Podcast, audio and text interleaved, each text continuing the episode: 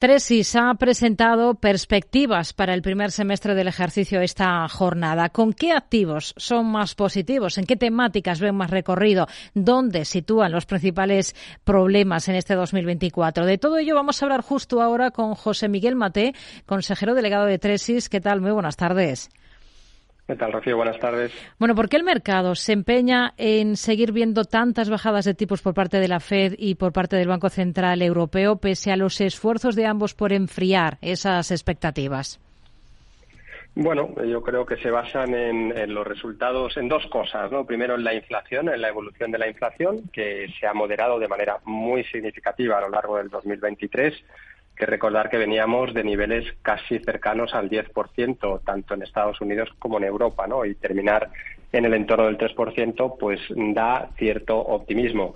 Y además, la ralentización de la economía hace que, bueno, pues que, muchos analistas digan o piensen que, lo próximo que tiene que hacer y de manera rápida eh, los bancos centrales es bajar tipo de interés. Yo creo que se aferran a esos dos, a esos dos aspectos, ¿no? Pero mm, yo creo que, no es, y ahora mismo lo están haciendo y lo están dejando claro los bancos centrales, que no es exactamente lo que ellos tienen en la cabeza.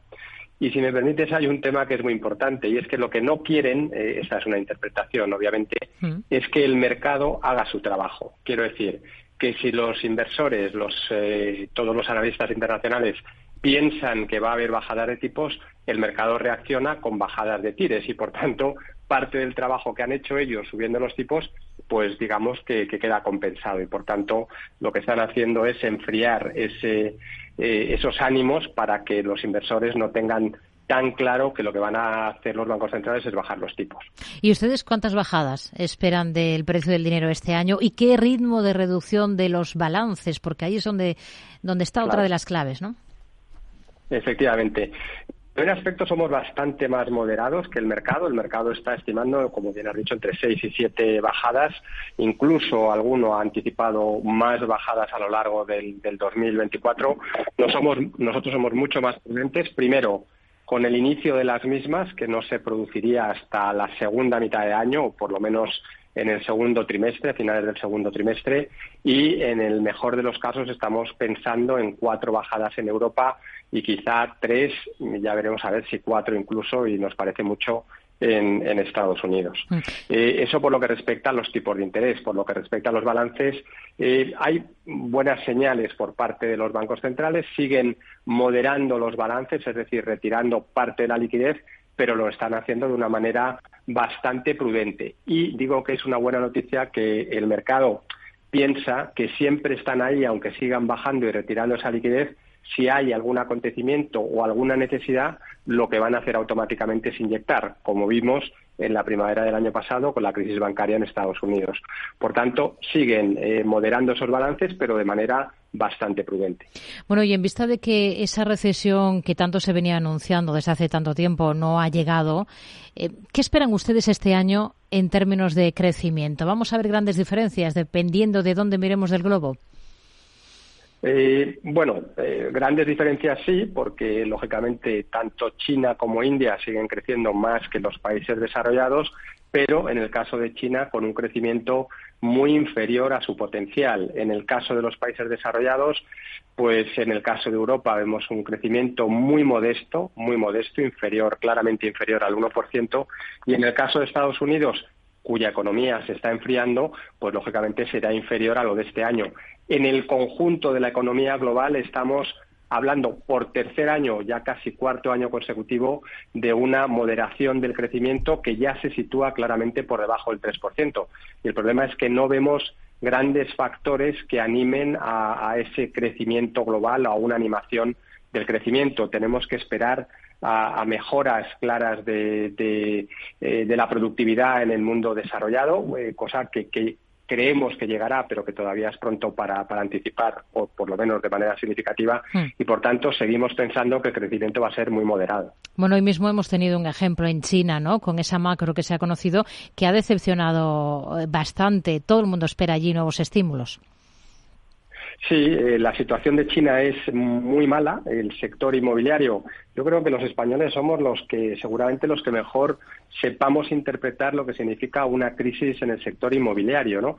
Y, si tenemos en cuenta incluso la diferencia de, peso relativo del sector inmobiliario, lo que tenemos, lo que teníamos aquí en, cuando llegó la gran crisis financiera y lo que tienen allí todavía en términos de PIB, que es casi un 25%, pues sabemos que el estallido de esa burbuja va a suponer eh, una losa para el crecimiento en China. Tienen que aplicar estímulos, también tienen estímulos monetarios, como ya están haciendo y como han anunciado, pero también tienen que, de una manera muchísimo más clara, apoyar a las empresas y, digamos, ser tan o dejar de ser tan beligerantes como han tenido con sectores que eran precisamente los que más aportaban al crecimiento desde el punto de vista de la economía nueva, de la nueva economía y no de la economía del ladrillo. ¿no? Hmm. Por tanto, les espera todavía mucho que drenar y eso para la economía global no es buena y de hecho para los países emergentes mucho peor. Todos aquellos países que, que crecían y de manera muy significativa al calor de la demanda de China pues lógicamente van a seguir sufriendo.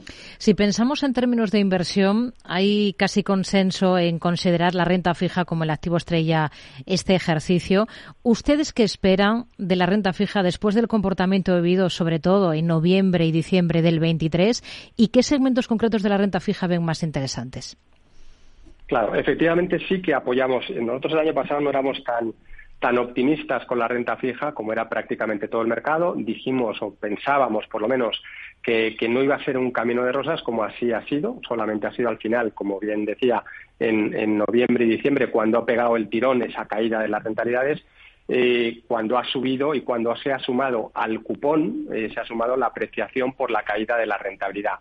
Nosotros pensamos que la renta fija, eh, sobre todo deuda pública, tramos cortos y medios, vamos a decir hasta entre el uno, tres años, cuatro años de duración, hay valor, seguimos viendo mucho valor porque las rentabilidades están incluso todavía por encima de los largos plazos y ahí pensamos que hay ese cupón del entorno del tres y pico por ciento, casi cuatro por ciento, más algo de apreciación que venga por bajadas, lo que hemos dicho antes, a lo mejor 50, 75 puntos básicos, que en términos de rentabilidad nos puede llevar a niveles entre el cinco y medio y seis y medio por ciento. Por tanto, claro que hay valor y en carteras conservadoras es un activo en el que vamos en el que tenemos que, que estar sí o sí deuda pública corto medio plazo y también renta fija privada porque le podemos sumar un atractivo que es todavía un diferencial de los perdón, una reducción de los diferenciales con la deuda pública, porque la calidad crediticia sigue siendo buena. Quiero decir que todo lo que son eh, ratings de estas o calificaciones de estas empresas hmm. están siendo positivas. Ahí no vemos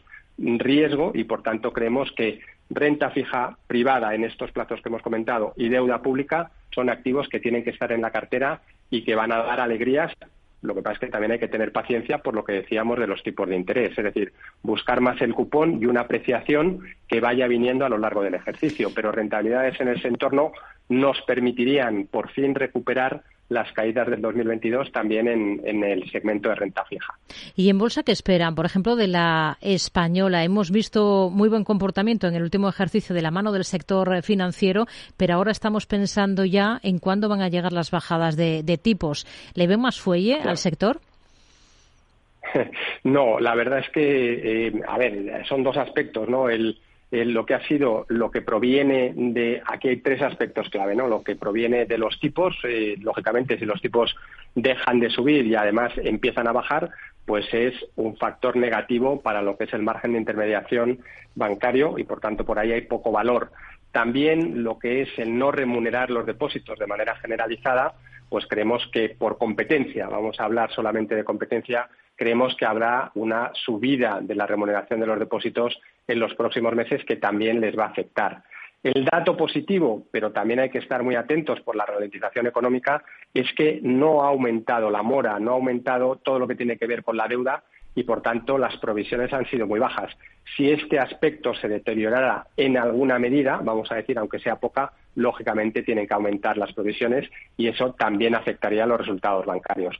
Por tanto, no es eh, dramático ni muchísimo menos, pero el buen o el magnífico comportamiento que han tenido en los últimos dos años, pues no creemos que vaya a ser un soporte mm. claro para la bolsa española, ni muchísimo menos. Y más allá de la bolsa española, ¿hacia dónde mirarían ustedes más? ¿Hacia qué mercados y con qué ideas? De renta variable?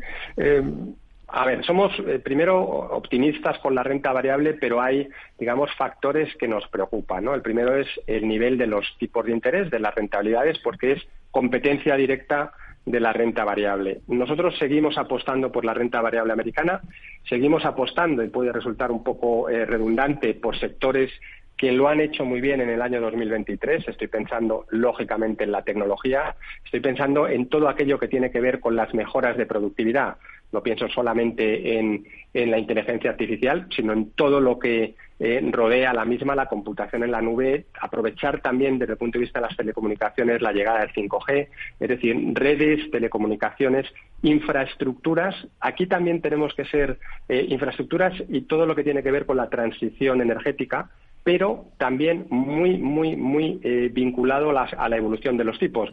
Quiero decir que todos estos sectores requieren inversiones muy importantes. Si el coste de las mismas es muy alto, pues lógicamente no va a evolucionar o no va a haber dinero eh, rápido para generar beneficios en estos sectores.